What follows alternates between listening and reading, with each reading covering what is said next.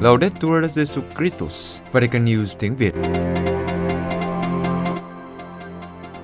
Radio Vatican, Vatican News tiếng Việt. Chương trình phát thanh hàng ngày về các hoạt động của Đức Thánh Cha, tin tức của Tòa Thánh và Giáo hội Hoàn Vũ được phát 7 ngày trên tuần từ Vatican và Roma.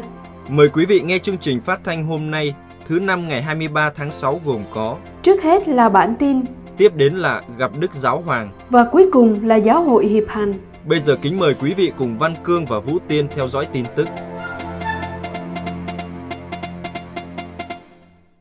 Khai mạc Đại hội Gia đình Thế giới lần thứ 10 Vatican, Đại hội Gia đình Thế giới lần thứ 10 với chủ đề Tình yêu gia đình, ơn gọi và sự thánh thiện đã được khai mạc tại Roma vào chiều thứ Tư ngày 22 tháng 6. Đại hội lẽ ra đã được tổ chức vào năm 2021 nhưng bị rời lại vì đại dịch. Khoảng 2.000 đại biểu từ 120 quốc gia đã có mặt tại đại hội do Bộ Giáo dân, Gia đình và Sự sống tổ chức.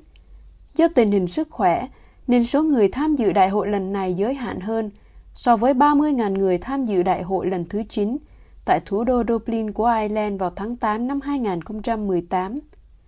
Tuy nhiên, như Đức Thánh Cha đã chỉ ra trong một sứ điệp được phổ biến vào đầu tháng 7 năm 2021, sự kiện này diễn ra theo một hình thức chưa từng có và đa trung tâm.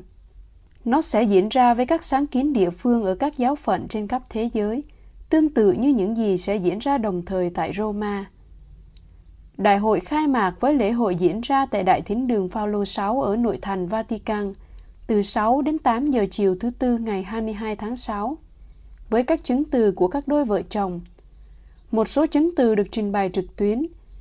Trong số các đôi vợ chồng chia sẻ chứng từ, có một gia đình người Ukraine đến từ thành phố Kiev, một đôi khác đến từ thành phố Manaus của Brazil, cha mẹ của vị tôi tớ Chúa Kiara Conbella Petrillo, một đôi vợ chồng người Congo đã sống kinh nghiệm tha thứ, và con cháu của đôi vợ chồng chân phước Luigi và Maria Bentrame Quattrochi, bốn mạng của đại hội lần này.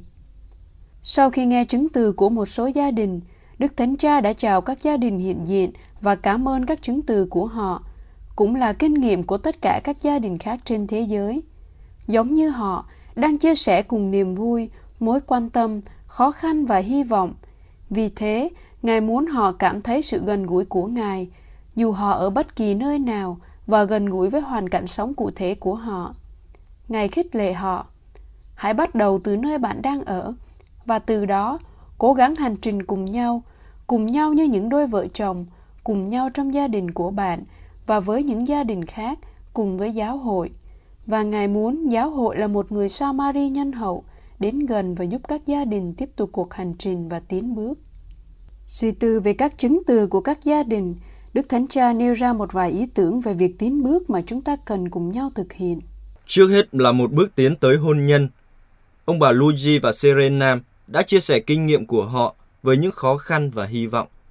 Đức Thánh Cha nhắc lại lý do họ quyết định rửa tội cho các con, dù có rất nhiều nỗ lực cao đẹp. Chúng ta không thể tự vượt qua những giới hạn của mình, nhưng phải mở lòng với Chúa Cha, với tình yêu và ân sủng của người. Ngài nói, đó là ý nghĩa của các bí tích rửa tội và hôn phối. Chúng là sự trợ giúp cụ thể mà Thiên Chúa ban cho chúng ta để không bỏ chúng ta đơn độc. Đức Thánh Cha giải thích thêm rằng, hôn nhân là món quà Thiên Chúa ban tặng cho một người nam và người nữ yêu nhau. Đó là món quà kỳ diệu, chứa đựng sức mạnh của chính tình yêu của Thiên Chúa, mạnh mẽ, bền bỉ, trung thủy, sẵn sàng bắt đầu lại sau mỗi lần thất bại hay sau phút yếu đuối. Hôn nhân không phải là nghi thức cần làm để được xác định là người công giáo. Kết hôn không phải là vì giáo hội yêu cầu, nhưng vì muốn xây dựng hôn nhân của mình trên tình yêu vững chắc của Chúa Kitô. Đức Thánh Cha khẳng định, trong hôn nhân, Chúa Kitô tự hiến chính mình cho các bạn, để các bạn có thể tìm thấy sức mạnh để hiến mình cho nhau. Qua ân sủng của bí tích, Thiên Chúa làm cho nó trở thành một cuộc hành trình tuyệt vời, được thực hiện cùng với người và không bao giờ đơn độc. Thiên Chúa long trọng hứa hiện diện trong hôn nhân và gia đình của các bạn, không chỉ vào ngày đám cưới của các bạn, nhưng trong suốt phần đời còn lại của các bạn, và người luôn ủng hộ các bạn mỗi ngày trong hành trình của các bạn. Thứ hai là một bước tiến để đón nhận thánh giá. Đôi vợ chồng Roberto và Maria đã nói về thánh giá, một phần trong cuộc sống của mỗi cá nhân và mọi gia đình. Đức Thánh Cha nhận xét rằng Họ đã làm chứng rằng thánh giá nặng nề của căn bệnh và cái chết của con gái Kiara của họ không phá hủy gia đình hay làm mất đi sự thanh thản và bình yên trong tâm hồn họ. Họ không chán nản, tuyệt vọng hay giận dữ với cuộc sống, nhưng họ thanh thản và có đức tin tuyệt vời. Kiara đã mong muốn giữ lại đứa con của mình dù phải hy sinh mạng sống. Đức Thánh Cha nói rằng cô đã theo con đường phúc âm của gia đình một cách đơn giản và tự phát. Thánh giá của Kiara là món quà tự hiến. Sự sống của cô được trao tặng cho gia đình, cho giáo hội và cho toàn thế giới. Đức Thánh Cha mong ước Kiara là nguồn cảm hứng trên hành trình nên thánh của chính chúng ta và Ngài xin Chúa nâng đỡ và làm cho mọi thập giá mà các gia đình phải gánh chịu mang lại điều tốt. Điều thứ ba Đức Thánh Cha suy tư là một bước tiến, tiến tới sự tha thứ. Đôi vợ chồng Paulo và Germane đã chia sẻ về khủng hoảng trong hôn nhân của họ. Họ xác định lý do của khủng hoảng là thiếu sự thành thật, không trung thủy, lạm dụng tiền bạc, thần tượng của quyền lực và sự nghiệp, sự oán giận ngày càng tăng và sự chai lì của con tim. Đức Thánh Cha nói rằng câu chuyện của họ đã truyền tải niềm hy vọng, bởi vì theo ông Paulo chia sẻ, vào thời điểm ảm đạm nhất của cuộc khủng hoảng, Chúa đáp lại ước muốn sâu xa nhất của trái tim ông, cứu lấy cuộc hôn nhân của ông. Đức Thánh Cha nhận định rằng, sâu thẳm trong trái tim mỗi người là khao khát tình yêu không chấm dứt, hoa trái của tình yêu không bị phân tán. Do đó, chúng ta vô cùng đau khổ mỗi khi sự thất bại, sự thiếu trách nhiệm và tội lỗi của con người khiến con tàu hôn nhân bị đắm chìm. Nhưng ngay cả trong cơn thử thách, Chúa vẫn nhìn thấy những gì trong trái tim chúng ta. Nhờ sự quan phòng của Ngài, đôi vợ chồng đã gặp một nhóm giáo dân dấn thân hỗ trợ các gia đình, giúp họ tái tạo và hàn gắn mối quan hệ của họ. Họ bắt đầu nói chuyện với nhau, cởi mở và chân thành với nhau, thừa nhận lỗi lầm của mình, cùng nhau cầu nguyện với các cặp đôi khác và tất cả những điều đó đã đưa họ đến sự hòa giải và tha thứ. Đức Thánh Cha nhấn mạnh, tha thứ chữa lành mọi vết thương, và đó là món quà xuất phát từ ơn Chúa ban cho các đôi vợ chồng và toàn thể gia đình khi chúng ta để người hành động, khi chúng ta hướng về người. Sự tha thứ của cha mẹ cũng là chứng tá tuyệt vời cho con cái. Chúng nhận ra nơi cha mẹ sự khiêm tốn cầu xin tha thứ và sức mạnh được Chúa ban để nâng mình dậy sau khi vấp ngã. Đức Thánh Cha nói rằng, đây là điều mà con cái rất cần, vì họ cũng sẽ phạm sai lầm trong cuộc sống và nhận ra rằng họ cũng không hoàn hảo.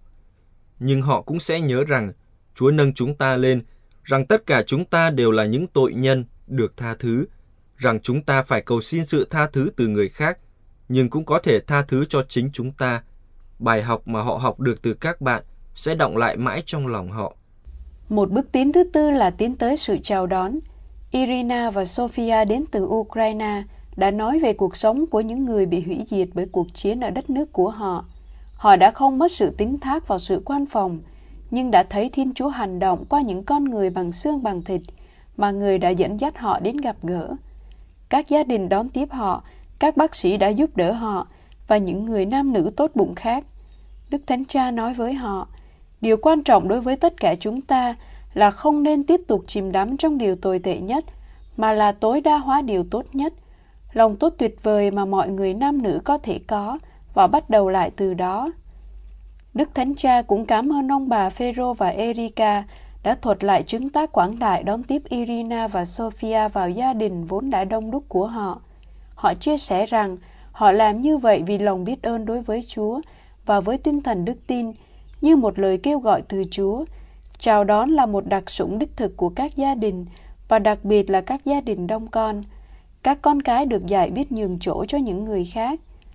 Và điều quan trọng, Đức Thánh Cha nhấn mạnh là trong gia đình, chúng ta trải nghiệm cảm giác được chào đón. Vợ và chồng là những người đầu tiên chào đón và chấp nhận nhau, như họ đã nói trong ngày kết hôn. Sau này, khi sinh một đứa con, họ sẽ chào đón sự sống mới. Trong các gia đình, việc chào đón người yếu đuối là điều đương nhiên.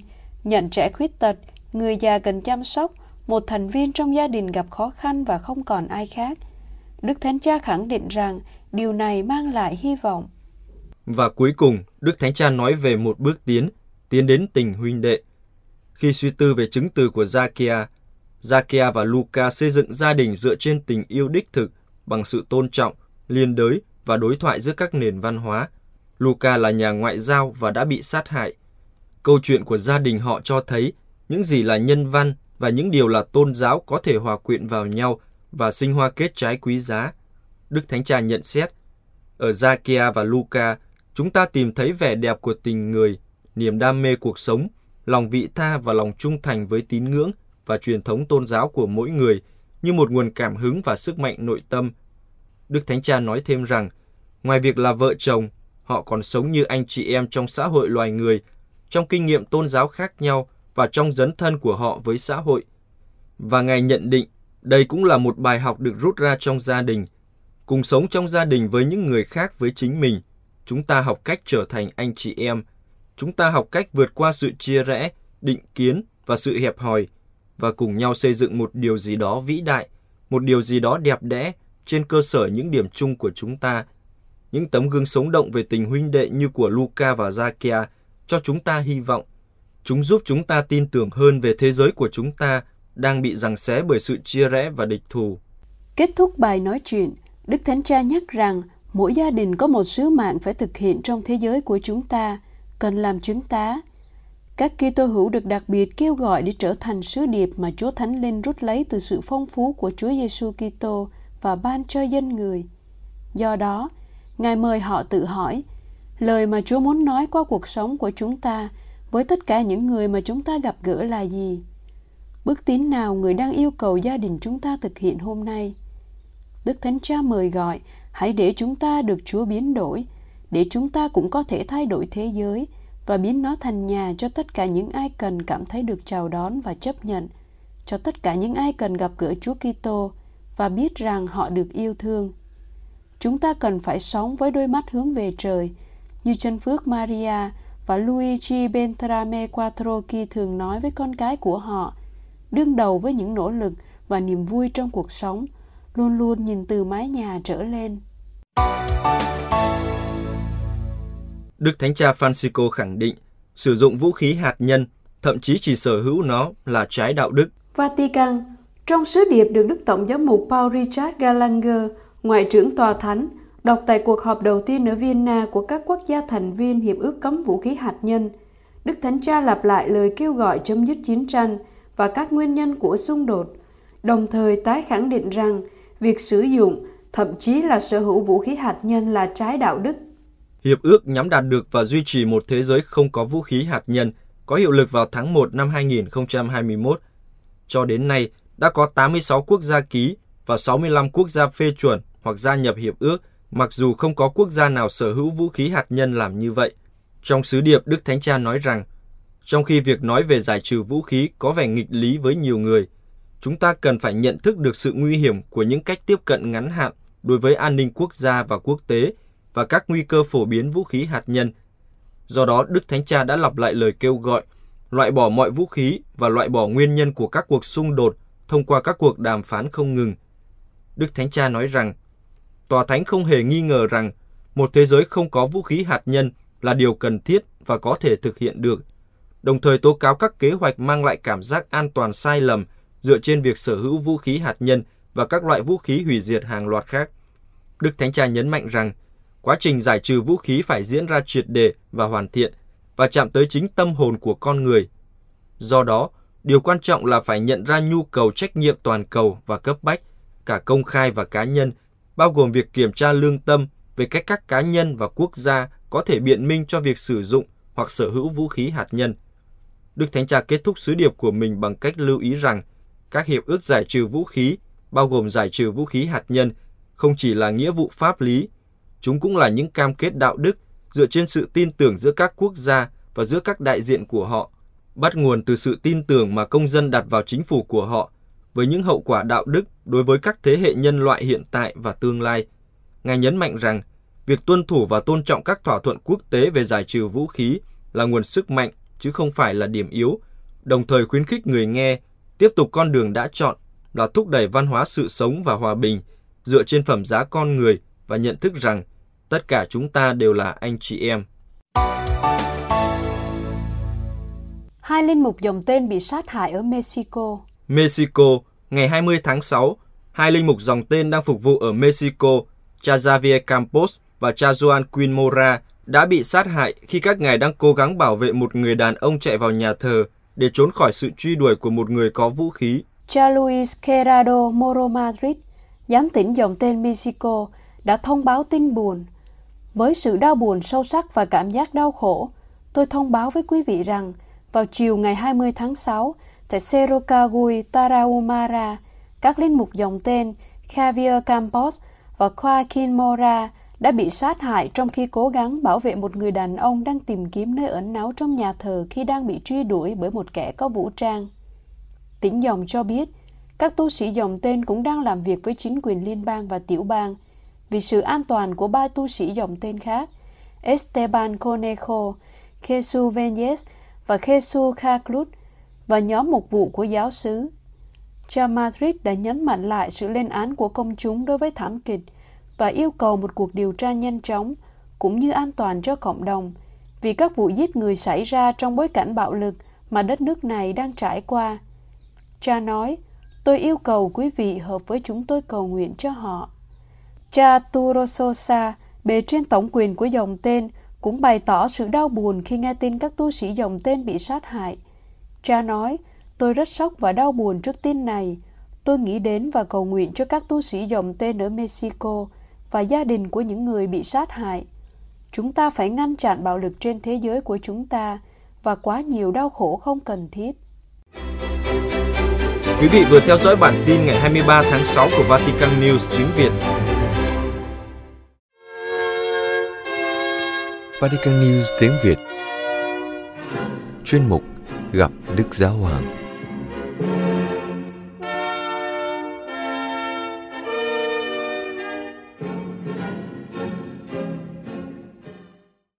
thưa quý thính giả, trong buổi tiếp kiến chung sáng thứ Tư 22 tháng 6, Đức Thánh Cha đã suy tư về cuộc trò chuyện giữa Thánh Phêrô và Chúa Giêsu được tường thuật ở cuối tin mừng Thánh Gioan.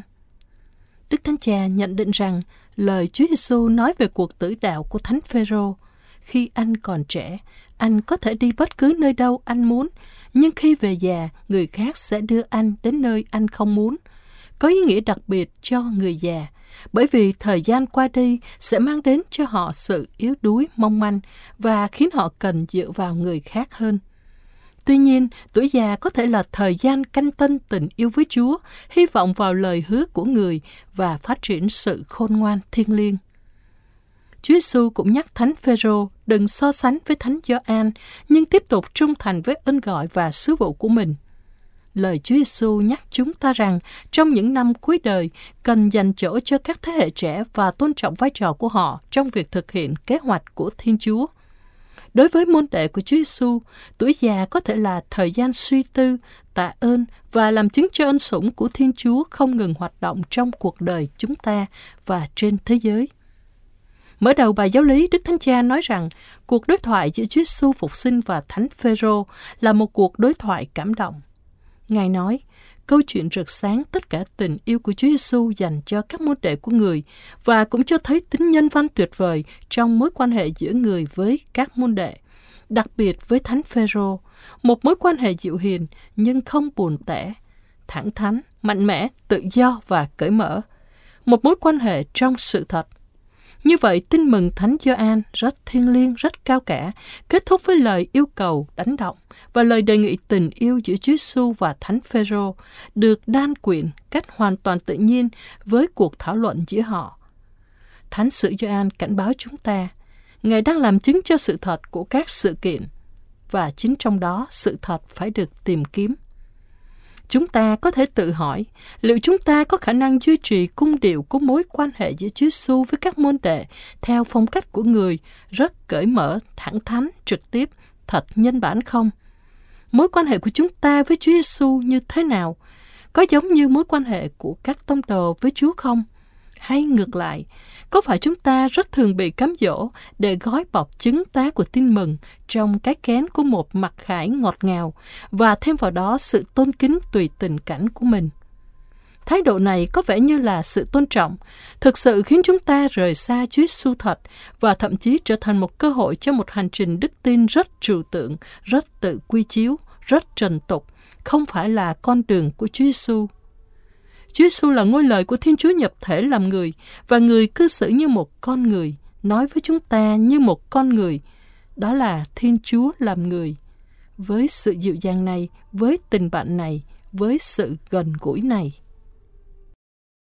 Trong cuộc thảo luận của Chúa Giêsu với Thánh Phêrô, chúng ta tìm thấy hai đoạn nói chính xác về tuổi già và khoảng thời gian. Thời gian làm chứng, thời gian sống. Đoạn đầu tiên là lời Chúa cảnh báo Phêrô. Lúc còn trẻ, anh tự làm chủ, nhưng khi đã về già, anh sẽ không còn làm chủ được bản thân và cuộc sống của mình. Và chứng tá của bạn cũng sẽ bị đi kèm với sự yếu đuối này. Bạn phải là chứng nhân của Chúa Giêsu ngay cả trong lúc yếu đuối, bệnh tật và cái chết. Có một đoạn văn rất hay của Thánh Y Nhã nói rằng, cũng như trong cuộc sống, ngay cả trong cái chết, chúng ta cũng phải làm chứng là môn đệ của Chúa Giêsu. Sự kết thúc cuộc đời phải là kết thúc cuộc đời của các môn đệ của Chúa Giêsu. Thánh sử bổ sung thêm nhận xét của mình, giải thích rằng Chúa Giêsu ám chỉ đến chứng tá cao điểm, đó là sự tử đạo và cái chết. Nhưng chúng ta có thể hiểu một cách tổng quát hơn ý nghĩa của lời cảnh báo này Việc theo Chúa của bạn sẽ phải học cách để nó được hướng dẫn và uốn nắn bởi sự mong manh của bạn, sự bất lực của bạn, sự phụ thuộc của bạn vào người khác, ngay cả trong cách ăn mặc, đi lại. Nhưng con hãy theo Thầy. Việc đi theo Chúa Giêsu luôn tiếp tục với sức khỏe tốt, với sức khỏe kém, tự chủ, không phải tự chủ về vật chất, nhưng theo Chúa Giêsu là điều quan trọng, luôn luôn theo Chúa Giêsu khi đi bộ, khi chạy, chậm rãi khi ngồi xe lăn, nhưng luôn luôn theo người. Sự khôn ngoan của việc theo người phải tìm ra cách để tiếp tục tuyên xưng đức tin của mình. Lạy Chúa, Chúa biết rằng con yêu mến Chúa, ngay cả trong những tình trạng giới hạn của sức yếu và tuổi già. Tôi thích nói chuyện với những người cao tuổi và nhìn vào mắt họ. Họ có đôi mắt sáng, đôi mắt đó nói với bạn nhiều hơn lời nói, bằng chứng của cả một đời người. Và điều này thật đẹp Chúng ta phải giữ nó cho đến cuối đời. Hãy theo Chúa Giêsu như thế này, tràn đầy sức sống. Cuộc trò chuyện giữa Chúa Giêsu và Thánh Phêrô chứa đựng một giáo huấn quý giá cho tất cả các môn đệ, cho tất cả các tín hữu chúng ta và cũng dành cho tất cả những người cao tuổi. Học hỏi từ sự mong manh yếu đuối của chúng ta để thể hiện tính nhất quán của chứng tá cuộc sống của chúng ta trong những tình trạng sống hầu như được ủy thác cho người khác, phần lớn phụ thuộc vào sáng kiến của người khác với bệnh tật, với tuổi già, sự cậy dựa càng gia tăng và chúng ta không còn sống tự lực như trước nữa. Điều này gia tăng và đức tin cũng trưởng thành ở đó. Ở đó, Chúa Giêsu cũng ở với chúng ta. Ở đó cũng tuân trào sự phong phú của đức tin được sống tốt trên đường đời. Nhưng một lần nữa chúng ta phải tự hỏi, liệu chúng ta có một linh đạo thực sự có khả năng giải thích thời gian hiện đã kéo dài và lan rộng của thời điểm yếu đuối này khi chúng ta được giao phó cho người khác, thay vì cho sức mạnh tự chủ của chúng ta không? Làm thế nào để chúng ta trung thành với việc theo Chúa mà chúng ta đã sống, với tình yêu đã hứa, với sự công chính chúng ta tìm kiếm trong thời gian mình còn khả năng tự chủ, trong thời gian mong manh, trong thời gian phụ thuộc, trong thời gian chúng ta không còn giữ vai chính trong cuộc sống của chúng ta. Thật không dễ chút nào, đúng không? Tất nhiên, thời gian mới này cũng là thời gian thử thách. Bắt đầu bằng sự cám dỗ, rất con người, không nghi ngờ gì, nhưng cũng rất quỷ quyệt, để duy trì vai trò chính của chúng ta. Đôi khi vai chính phải giảm đi, phải hạ mình xuống, chấp nhận rằng tuổi già làm giảm vai trò của chúng ta. Nhưng bạn sẽ có một cách khác để thể hiện bản thân, một cách khác để tham gia vào gia đình, vào xã hội, vào nhóm bạn bè. Và Thánh Phêrô tò mò, còn anh ta thì sao? Ngài nói khi thấy người môn đệ yêu dấu. Có phải anh ta sẽ là người kế vị tôi? Có phải anh ta sẽ chiếm chỗ của tôi? Có phải anh ta sẽ loại tôi và thay thế tôi? Đây là những câu hỏi vô ích không giúp ích được gì. Và câu trả lời của Chúa Giêsu rất thẳng thắn và thậm chí là cứng cỏi. Điều đó liên quan gì đến anh? Hãy theo Thầy. Đây là điều quan trọng theo Chúa Giêsu, theo Chúa Giêsu trong cuộc sống và trong cái chết, sức khỏe và khi bệnh tật, trong cuộc sống đang sung túc với bao thành công và ngay cả trong cuộc sống khó khăn, có bao nhiêu phút xa ngã. Và khi chúng ta muốn can dự vào cuộc sống của người khác, Chúa Giêsu trả lời, điều đó liên quan gì đến con? hãy theo ta. Thật hay. Người già không nên ganh tị với những người trẻ tiếp bước họ, những người thay thế họ, những người sống lâu hơn họ niềm vinh dự về lòng trung thành của chúng ta với lời thề yêu thương, lòng trung thành của việc sống theo đức tin mà chúng ta đã tin, ngay cả trong những tình cảnh đưa chúng ta đến lúc vĩnh biệt cuộc sống, là điều để các thế hệ mai sau ngưỡng mộ và được Chúa ghi nhận. Hãy học cách nói lời chia tay. Đây là sự khôn ngoan của những người lớn tuổi. Nhưng hãy chào tạm biệt với một nụ cười để tạm biệt xã hội, tạm biệt những người khác. Cuộc đời của người già là một cuộc ra đi chậm rãi nhưng đầy niềm vui. Tôi đã sống hết mình, tôi giữ trọn niềm tin. Điều này thật đẹp khi một người cao niên có thể nói thế này. Tôi đã sống cuộc đời, đây là gia đình của tôi. Tôi đã sống cuộc đời của tôi. Tôi là một tội nhân nhưng tôi cũng đã làm điều tốt. Và họ có sự bình an. Đây là cách ra đi của những người cao tuổi. Ngay cả hành động theo Chúa hoàn toàn thụ động bằng sự chiêm niệm say mê và lắng nghe chăm chú lời Chúa, giống như bà Maria chị ông Lazaro, sẽ trở thành phần đẹp nhất trong cuộc sống của họ, của cuộc đời của người già chúng ta. Điều đó sẽ không bao giờ bị lấy mất. Sau bài giáo lý, trong lời chào các tín hữu nói tiếng Ý, Đức Thánh Cha bày tỏ sự gần gũi với những người bị thương và những người bị ảnh hưởng bởi trận động đất khiến nhiều nạn nhân thiệt mạng và gây thiệt hại nghiêm trọng ở Afghanistan – Ngài đặc biệt cầu nguyện cho những người đã chết và gia đình của họ. Ngài hy vọng rằng với sự giúp đỡ của mọi người, những đau khổ của người dân Afghanistan thân yêu có thể được giảm bớt. Tiếp đến, Đức Thánh Cha cũng bày tỏ nỗi đau và sự thất vọng của mình trước vụ giết hại hai linh mục dòng tên và một giáo dân ở Mexico. Ngài nói, có bao nhiêu vụ giết người ở Mexico, tôi gần gũi với tình cảm và lời cầu nguyện cho cộng đồng công giáo bị ảnh hưởng bởi thảm kịch này. Một lần nữa, Tôi xin nhắc lại rằng, bạo lực không giải quyết được vấn đề mà còn làm tăng thêm đau khổ không cần thiết.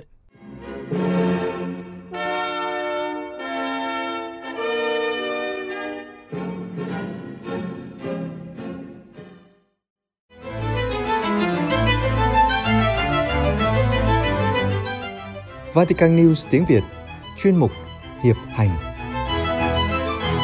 Tính hiệp hành trong kinh thánh, truyền thống và lịch sử Tân ước sử dụng một thuật ngữ riêng biệt để diễn tả quyền năng mà Chúa Giêsu nhận được từ Chúa Cha để ban ơn cứu độ mà người thực hiện trên mọi loại thụ tạo trong quyền năng dynamic của Chúa Thánh Thần và exousia, quyền bính. Nó bao gồm việc thông ban ân sủng khiến chúng ta trở thành con cái Thiên Chúa. Các tông đồ nhận được exorcia quyền bính này từ Chúa Phục sinh, đứng sai họ đi giảng dạy muôn dân bằng việc làm phép rửa cho họ nhân danh Cha, Con và Thánh Thần – và bằng việc giảng dạy họ tuân giữ tất cả những gì người đã truyền. Nhờ phép rửa, mọi thành phần dân Chúa được thông phần quyền bính này vì đã nhận được sự sức giàu của Chúa Thánh Thần, được Thiên Chúa dạy dỗ và đã được hướng dẫn tới chân lý toàn vẹn. Quyền bính của Chúa được thể hiện trong hội thánh qua nhiều ân sủng thiêng liêng hoặc các đặc sủng mà Chúa Thánh Thần thông ban trong dân Chúa để xây dựng thân thể duy nhất của Chúa Kitô. Khi sử dụng chúng, Chúng ta cần tôn trọng một sự sắp đặt khách quan để chúng có thể phát triển một cách hài hòa và sinh hoa kết quả mà chúng được mong muốn mang lại vì lợi ích của tất cả mọi người. Các tông đồ có vị trí đầu tiên trong số họ với vai trò đặc biệt và ưu việt được Chúa Giêsu giao cho Simon Phêrô. Quả thật, họ được giao phó với thừa tác vụ hướng dẫn hội thánh trung thành với Depositum Fides, kho tàng đức tin. Nhưng thuật ngữ charisma, đặc sủng cũng gợi lên đặc tính nhưng không và sự phong phú sáng tạo đầy tự do của Chúa Thánh Thần đấng ban cho mỗi người ân sủng riêng nhằm lợi ích chung.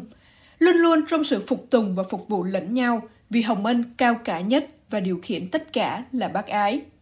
Sách công vụ tông đồ ghi lại một số thời điểm quan trọng trên hành trình của hội thánh tông đồ khi dân Chúa được kêu gọi làm thành một cộng đoàn để phân định ý muốn của Chúa Phục sinh – Người chỉ đường và dẫn lối chính là Chúa Thánh Thần, đấng được tuôn đổ trên hội thánh trong ngày lễ ngũ tuần.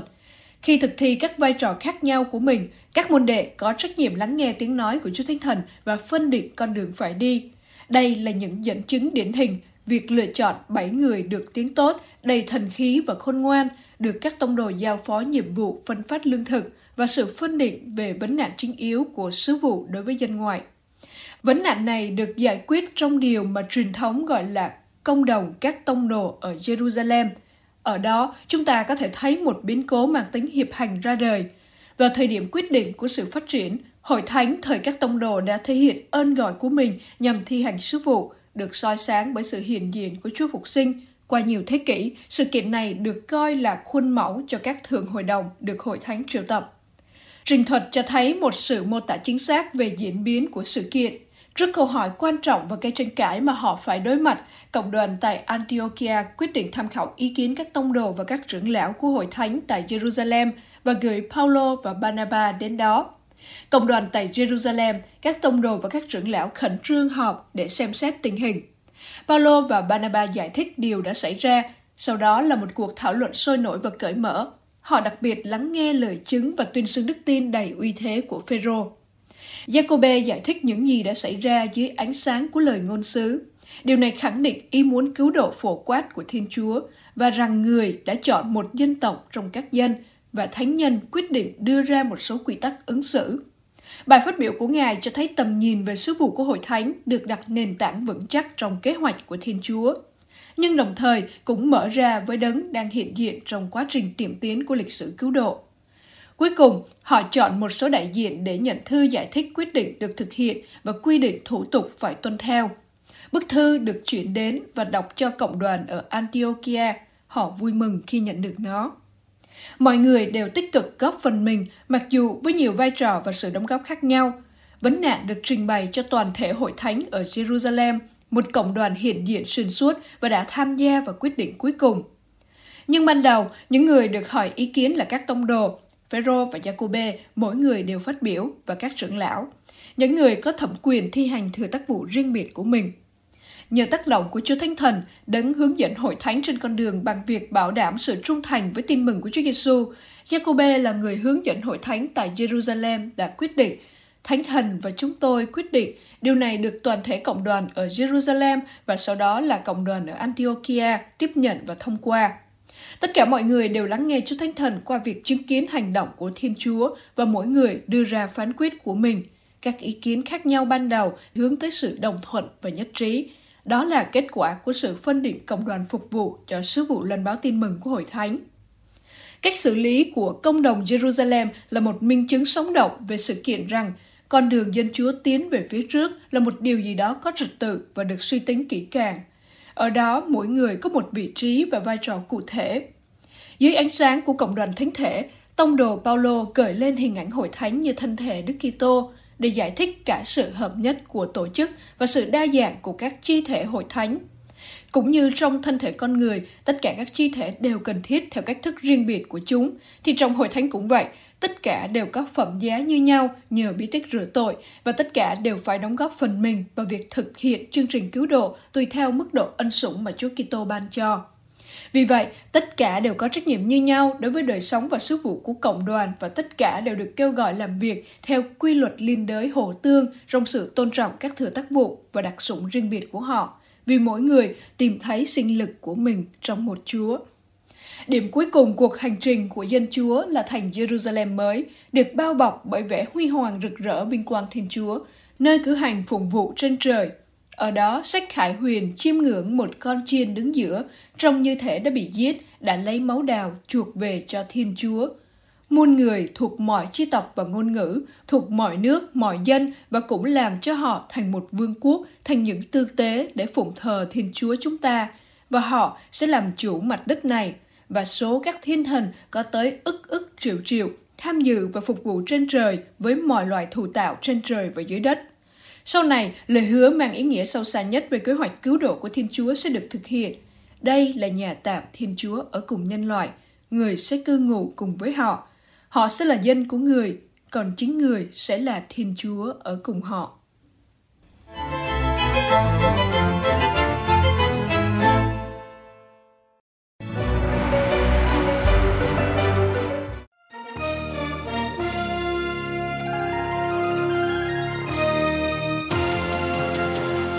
Cảm ơn quý vị và các bạn đã chú ý lắng nghe.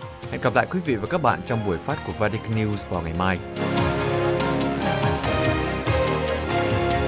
Laudetur Jesus Christus, ngợi khen Chúa Giêsu Kitô.